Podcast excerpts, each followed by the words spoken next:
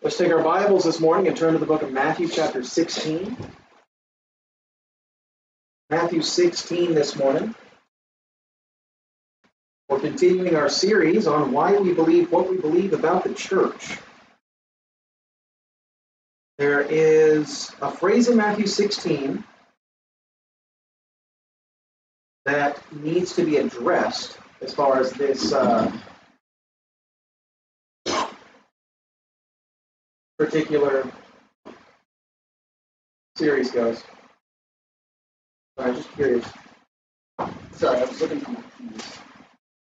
Oh, those things? Yes. Okay. And you saw them.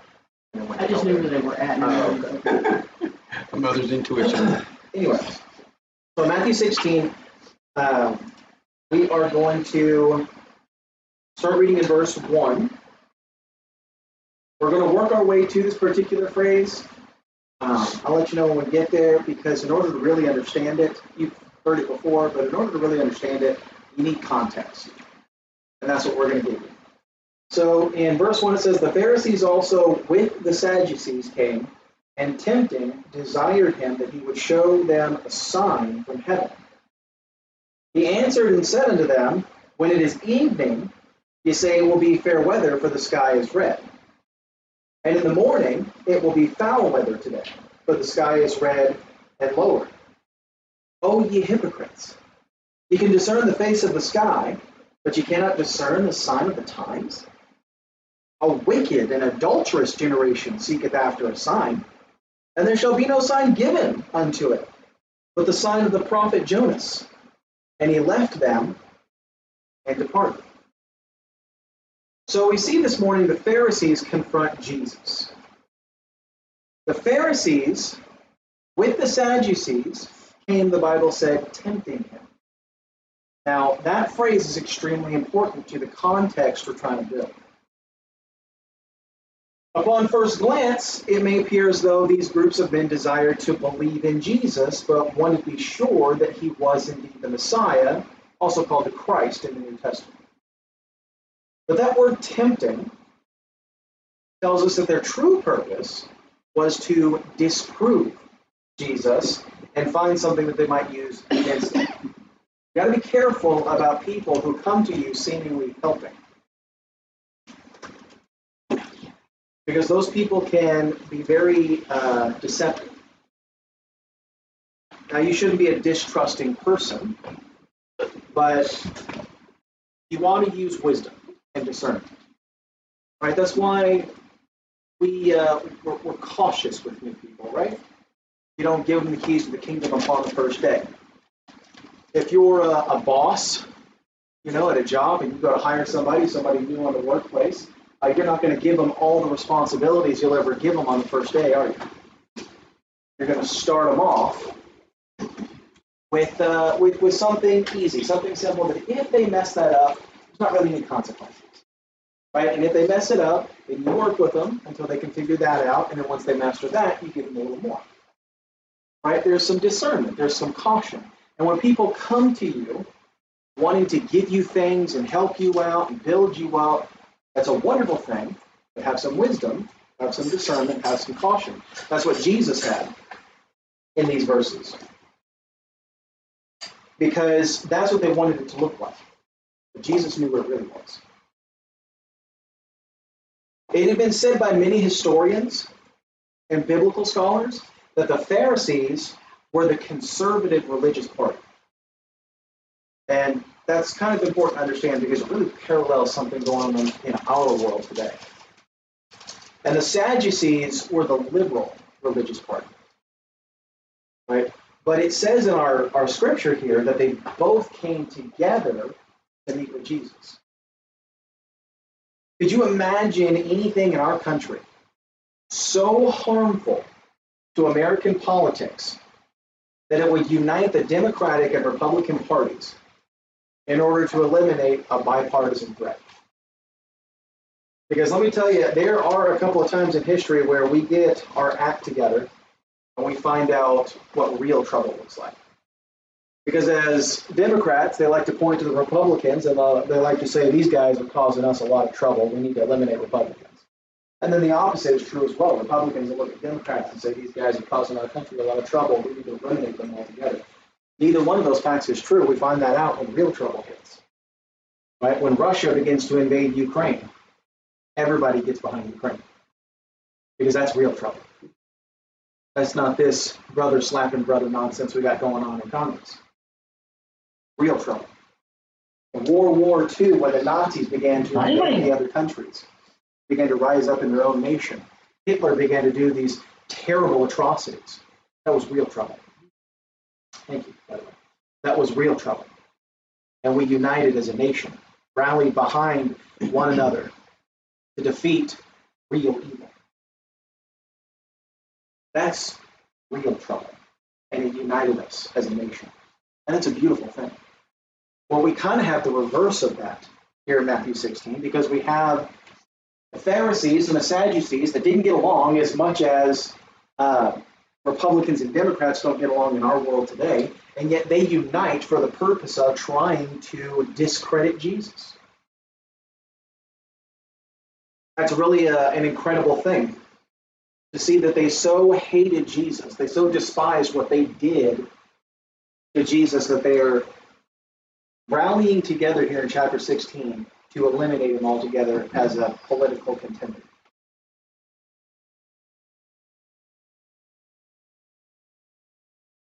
You know, there are things about Jesus that are unpopular with both sides of the aisle.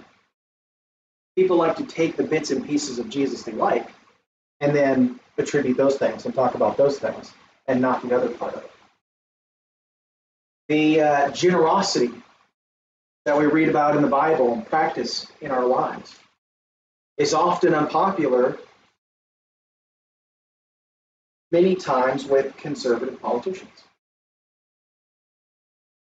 And the commandments, which we hold ourselves accountable uh, to, are often unpopular with Democrats. So the result is that we're often despised by various kinds of people. When we would like to be more generous financially, there's a crowd of people that doesn't like that. And the crowd of people that do like that, they don't like it when we hold ourselves accountable to the laws of the Lord. We say something is a sin, and that offends them, and they don't want to hear that. Even if we say it with compassion and kindness, if we make sure to emphasize that Jesus loves us, He died on the cross, that we're all sinners, if we say something they don't like, they still become offended. They don't want to listen to us. Uh, That's the thing that we call nowadays cancel culture. Cancel culture is nothing new. We've been eliminating people we don't like to hear for years, but now we have a platform to do it on. But that is the way the world works. But don't get discouraged when that happens. Because remember that before they did it to you, they did it to Jesus. Jesus said, if they hate you, before they hated you, they hated me. He said, if they hate me, they hate him that sent me. This is hard, this book we try to live our lives by. It's very hard. There's a lot of really tough rules in here. Uh, to the point where the world will sometimes mock its difficulty and some of its rules because they don't understand it. It doesn't make any sense. But it's a tough book to live by. The purpose of the law, however, is not to show us how good we are, to show us how easily we break his law, how desperately we need Jesus. But we often become unpopular. Matthew chapter 5 and verse 11, Jesus says, Blessed are ye when men shall revile you and persecute you and say all manner of evil against you falsely for my sake. Rejoice and be exceeding glad. That seems like an odd time to rejoice, doesn't it? When people are being mean to you, lying about you, trying to ruin your reputation, even going so far as to persecute you. That seems like an odd time to rejoice.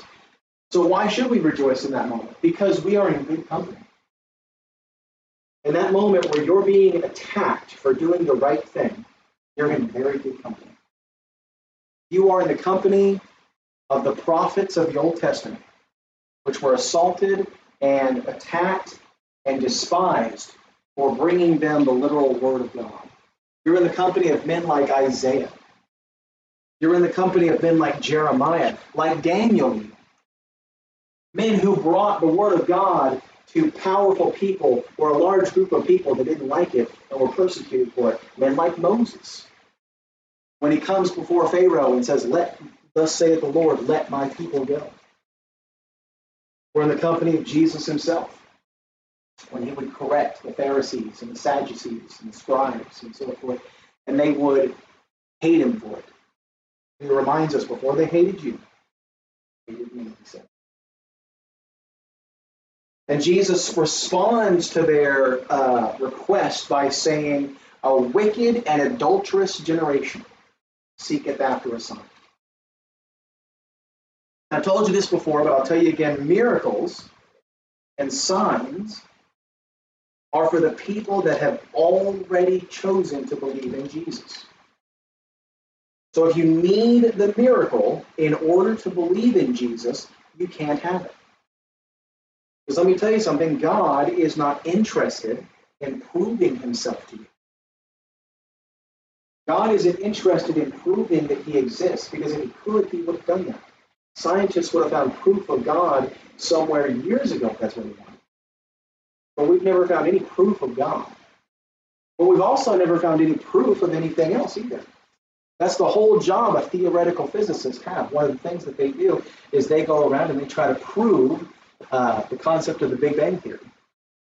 And some of them do it through string theory, some of them do it through dark matter, and they try to find dark matter out there in the universe and so forth. But nobody has proven the non existence of God. So it's a matter of choice. Do you trust the Bible? Do you trust the Lord? Do you trust Jesus or do you not? But you can't have the miracle in order to believe. And so not only were they not actually interested in believing in Jesus, even if they were, they couldn't have a miracle to prove it. The miracles are for those that already believe. The only miracle we're given in order to prove Jesus Christ is God in the flesh is that of an empty tomb. And I want you to think about that. No other religion in all the world can boast an empty tomb. If you worship, not worship, but if you follow the way, as they call it, in Buddhism, they can talk to you about a man that has been proven to be dead. Nobody wonders what happened to Buddha. If uh, you begin to read the teachings of Muhammad, nobody wonders what happened to Muhammad. If you begin to believe in any of these religions out there in the world, nobody wonders what happened to the men that started it. But you look at Jesus, the founder of Christianity, nobody knows what happened to his body. Even people that don't believe he resurrected can't tell you what happened to his body. And we know this to be true because every th- uh, three or four years, the archaeologists will come out saying, "Oh, we found it. We finally found Jesus." Oh, it's the wrong Jesus. Never mind. Every few years, they, they're still out there trying to find Jesus' body, and they'll never be able to. They can take you if you go to Israel. I've uh, had friends in college that did a trip to Israel. One of the tours they take you on is they can take you to the empty tomb that he was laid in. And they have a little machine as part of the tour that they take in there with them, and it will it can detect if there's ever been a decaying body in that room. And they do a scan in that room, and it always comes up negative. There has never been a decaying body in that tomb. It is an empty tomb. Jesus resurrected wholly, entirely, and bodily. It's an amazing thing. Nobody else in the world can boast that of their leader except for us. We are the only ones with an empty tomb. then in verse 5, it says, And when his disciples were come to the other side, they had forgotten to take bread. Then Jesus said unto them, Take heed, and beware of the leaven of the Pharisees and of the Sadducees. And they reasoned among themselves, saying, It is because we have taken no bread. That's what he's talking about. They think. They think he's talking about the fact that they forgot to buy bread before they left on the trip. And now Jesus is like, Hey, you know, bread is a thing. They say, Oh, we forgot to feed the saints. which Jesus, when Jesus perceived, he said unto them, O ye of little faith, why reason among yourselves because ye have brought, brought no bread? Do ye not understand, neither remember the five loaves of the five thousand? And how many baskets you took up? How many baskets did they take up? Neither the seven loaves of the four thousand, and how many baskets you took up? How is it that you do not understand that I spake it not uh, to you concerning bread? That you should beware of the leaven, the Pharisees, and the Sadducees. Then understood they how that he bade them not beware of the leaven of bread, but of the doctrine of Pharisees and of Sadducees. So they misunderstand what he's saying. You see this a lot with Jesus' disciples. They're constantly misunderstanding what he's talking about or just not understanding altogether. The reason for this is not because they were unintelligent men. The reason for this was because they didn't have the Holy Spirit yet. And what you don't understand is the Holy Spirit functions as a kind of translator from the lesson that God is trying to show you to your soul. That is how we as Christians are able to look at a rock somewhere out in the world and think about the rock of our foundation. That is how we're able to see a, a vine climbing up the side of the building, and we're able to think of the true vine. That's how we're able to go to the grocery store and see these loaves of bread out there on the shelves and think about the bread of life. Is the translation of the Holy Spirit for us to believe. They didn't quite have that yet. But because they didn't understand, and because they're still not thinking spiritually, Jesus says, O ye of little faith, there in verse 8. Because once again, the disciples of Jesus are showing a lack of faith, not because of any sort of inability of performing miracles, but because of their inability to understand what Jesus was saying. Even something as simple as bread could hold a great lesson, but only if we have the faith to obtain. There are truths and lessons hidden like Easter eggs by the Lord Jesus every day in ordinary things, ordinary places, and even people. All we need in order to unlock these divine lessons is a strong faith. They couldn't understand what Jesus was trying to teach them, and he told them that they had little faith. God wants to teach you something, and not just during Sunday school, not just during church service, every single day. And it may not always come from a place you would expect. The lessons of the Lord can come from extremely unexpected places. You're looking for an answer. Look for the Lord to speak to you anywhere, in anything. The Lord can give you an answer you're looking for in the donut store. He can give you an answer uh, while you're at work. Uh, who was it? Uh, what, was it Einstein that was working uh, at a restaurant when he discovered the theory of relativity? Something like that. You know, it was a yeah, the plates aligned just right, something like that inspiration can come from all kinds of places, and as a Christian, the Holy Spirit travels with you.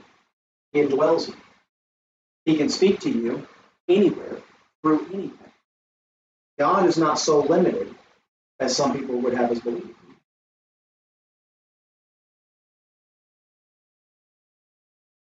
But the lesson that they were missing was that they should be wary. They should beware of the leaven of Pharisees and of Sadducees. Now, the leaven of the, of the Pharisees and Sadducees wasn't their sin. And that's an important distinction to make because when we think about leaven in the Bible, we think about sin, right? Because of the Lord's Supper, which we'll talk about. But the Bible teaches us we should be wary of the, of the leaven of the Pharisees and Sadducees, but not about their sin. Verse 12 tells us it was their doctrine.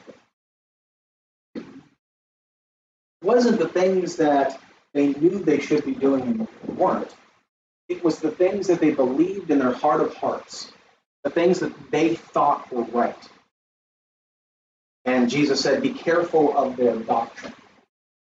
It's not always what people uh, do wrong that we should be careful of. It's also what people believe and what people think that we should be careful of as well. Everything we believe, when it comes to the Lord, when it comes to right and wrong, it should come from this book. This book defines right and wrong. They should not I be able to discern that for myself. Well, yes and no. As a Christian, we learn and develop a conscience that aligns with God. But the Bible tells us our conscience can be seared. It can be tricked into thinking something that's right is actually wrong. Devil's tricky. Don't underestimate him. Look at what happened to Eve in the Garden of Eden. She was tricked into fully believing that eating that piece of fruit was the right thing to do. She fully believed that because the Bible tells us that sin came by Adam, not by Eve. She was fully deceived into thinking that she was doing the right thing. Adam knew he was doing something he shouldn't have done. That's where sin comes in. But be careful because your conscience can be tricked. But if we follow this book, the Bible will never lead you astray.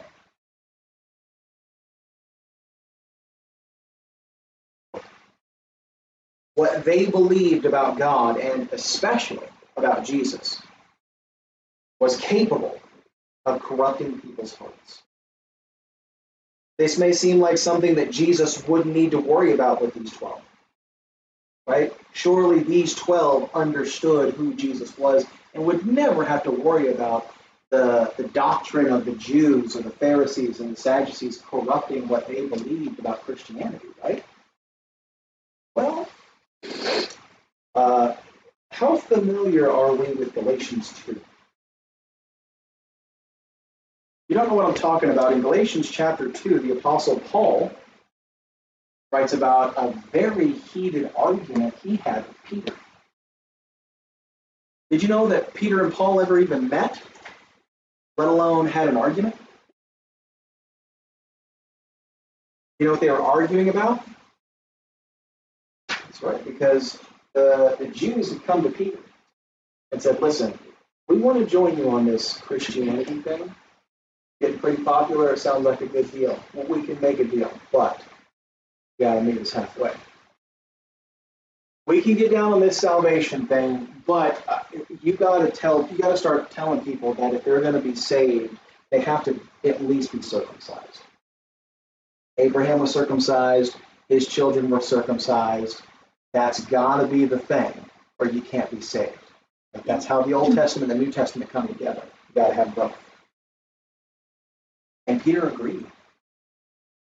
Believe that? Peter agreed to this. Now, you can, you can imagine why Paul would have an issue with this. Paul was the apostle to the Gentiles, right? So he meets with Peter. He sees Peter for the first time. They had it out. It's a heavy argument and debate, which Paul ends up winning. And if you go and read First and Second Peter, you can very clearly see that Peter repented of what he had decided and goes back on the whole circumcision thing. It doesn't make sense. It doesn't make sense at all. If you think about human anatomy, I mean, only 50% of the world could have that done, right? Salvation is for everybody. The Jew first, but also to the Gentile. So he recants of that, and but we see right there that this warning that Peter gets in Matthew 16, it was important. Even somebody as strong as Peter, somebody as emotionally connected to Jesus like Peter is, can still be tricked by the doctrine of the Pharisees and the Sadducees. That's why it's so important that you know why you believe what you believe. That's why we don't just call this series What We Believe. Right? And it's a very long title, and sometimes on the, the podcast, you might see it just says What We Believe About, because it won't give you that many characters for a title. But it is why we believe what we believe. because that is what really matters. Because when you go out into the world and you hear people talking about how Spurgeon believed in Calvinism and how much sense it must make if a man as smart as Spurgeon believed in it, you got to know why we don't believe in that. You know, when people are talking about baptism and how necessary it must be for salvation, you got to know why that's not true. You know, you got to know why we worship the way we do. You got to know why we read from a King James Bible. I don't want you to just know that that's what we do. I want you to know why we do those things. Why? So you can beware of the leaven of the Pharisees and Sadducees. It's important even today. We have our own Pharisees and Sadducees today. A liberal crowd that doesn't appreciate the stand we take on certain things, but also the conservative crowd that uh, would take these things too far and add to the Word of God as well. That's just as wrong. I was talking to a guy one time, and he said to me, "You know, if I'm if I'm going to be wrong, I'd rather be wrong conservatively than wrong liberally." I said, brother, it doesn't make any difference. You're still wrong. There's no right, wrong, and wrong, wrong. I mean, wrong is wrong. Never made any sense to me why you would err on the side of one wrong side more than the other. They're both wrong. Let's just try to stay on the road. Well, I'd rather wind up in the left ditch than wind up in the right ditch. They're both a ditch brother, they're both going to wreck your, your vehicle up, you know? Let's just stay out of the ditches. Let's just stay on the road.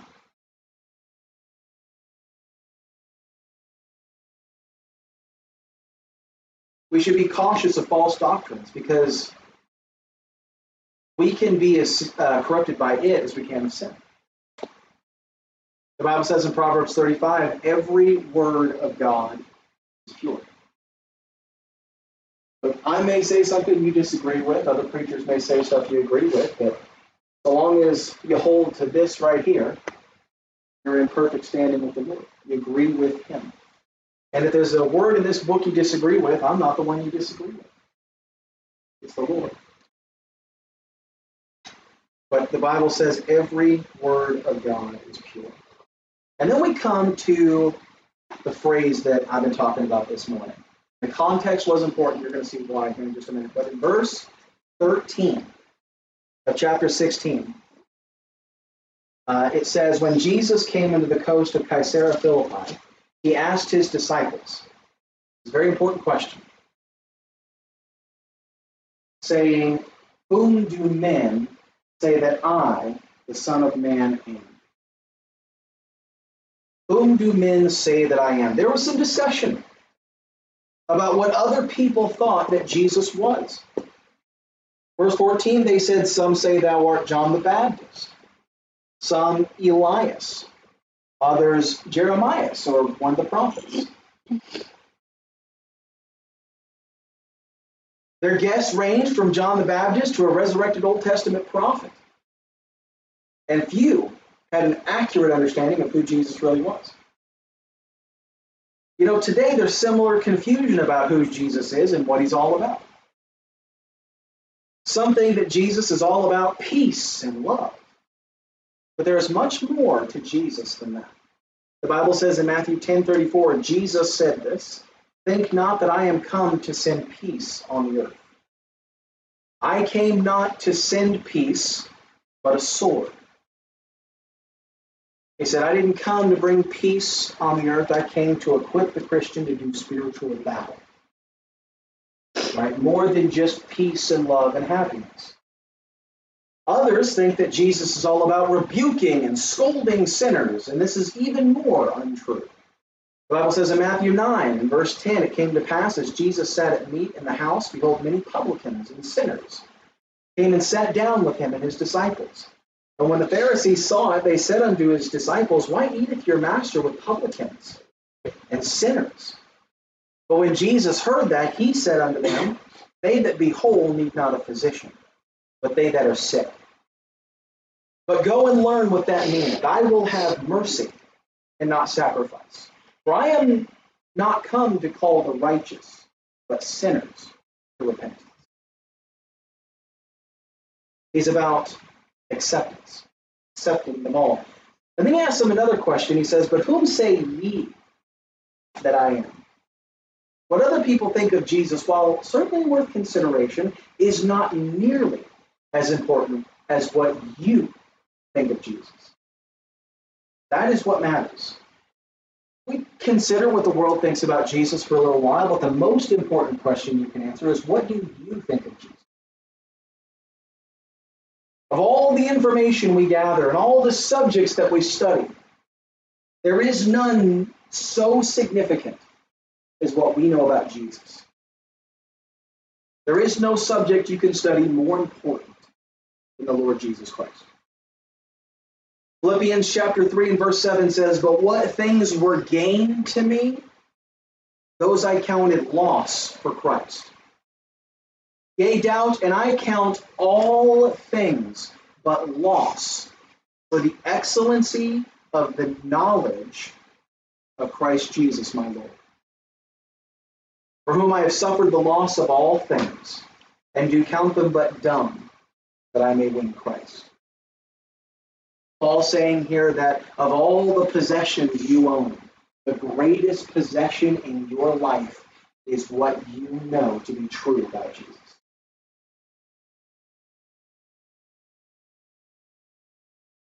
And then we come to that phrase that's often misunderstood. Simon Peter answered and said, Thou art the Christ, the Son of the living God. In verse 17, Jesus answered and said unto him, Blessed art thou, Simon Bar Jonah, for flesh and blood hath not revealed it unto thee, but my Father which is in heaven. And I say also unto thee that thou art Peter. And upon this rock I will build my church, and the gates of hell shall not prevail against it.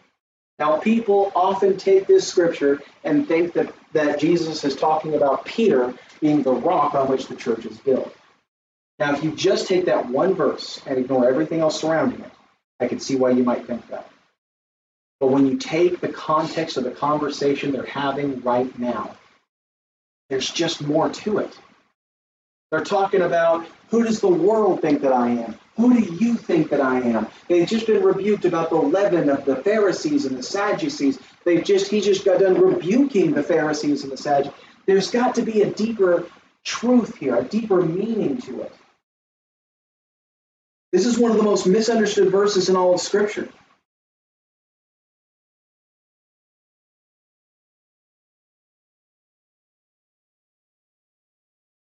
We can take these things that I just mentioned and we can assume that the Lord is concerned with false ideas about who he is. Right? But Peter just said, Thou art the Christ, the Son of the living God. Peter clearly understood who Jesus was. And the last thing Jesus does before making the statement is ask Peter who he thinks Jesus is. Peter answers without hesitation that he is the Son of God. And it's this faith this faith in who Jesus is that is to become the foundation or rock that the church is to be built upon. Not Peter himself, but rather the faith that Peter has shown. If you're sitting here, you're watching on Facebook, you're sitting here this morning, you're thinking, you know, preacher, that's a little weak. You don't believe me? Let's ask Peter himself. First Peter chapter 2 verse 6 says, Wherefore also it is contained in the scripture, Behold, I lay in Sion, also called Zion in the Old Testament,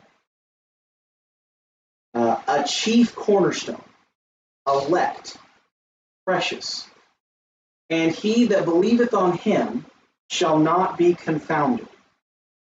Unto you, therefore, which believe, he is precious. But unto them which be disobedient, the stone which the builders disallowed, the same is made the head of the corner. Anybody know what a cornerstone is? It's the first piece of stone that they use to build a foundation. You start at the cornerstone. They would build out from there. A little different the way we do it today. We'll pour a slab, right? Or they've got pier and beam a little different. But back in these days, you would build a foundation and you would start with a cornerstone, and you would build out from that corner. And Peter is saying here the foundation, the rock upon which the church is to be built, was Jesus. The chief of the corner, which the builders, being the Jews, disallowed. They didn't want him. They didn't want Jesus. They rejected him. So we have accepted him. The same has become the head of the corner of the building of the church. We're not talking about Peter. We're talking about faith. It's not just about one man. It's about holding on to something extremely valuable, something incredibly precious, something that comes in handy when you're having a bad day. You know, you're at your end of your rope, and all you've got left is what you believe. All you've got left are your values. All you've got left is who you are. At the end of your rope, who you are. And that faith in the Lord Jesus Christ, that's the most precious thing you own. What you know about Jesus and what holds you together as a Christian. That's the most precious thing we own. That's the foundation. That's the basics of what makes a church. You can have the building, you can have the hundreds of members, you can have more Bibles and more functions and ministries going on that you that you could ever possibly count. But if you don't have faith as the foundation of it all, you don't have anything. You have a house built upon sand. All those ministries and all those buildings and all those structures, they will crumble one day. But if you build anything with a foundation of faith, whether it be a church, whether it be a, a, a marriage, whether it be a family, whether it be a business, you build it on faith. You build it upon a rock that will never crumble. That is all the time we have for this morning. Not all the time we have for this morning, but my lesson's over. so- It's all the time you have, though. So we'll be back at 11 o'clock for the Sunday morning service.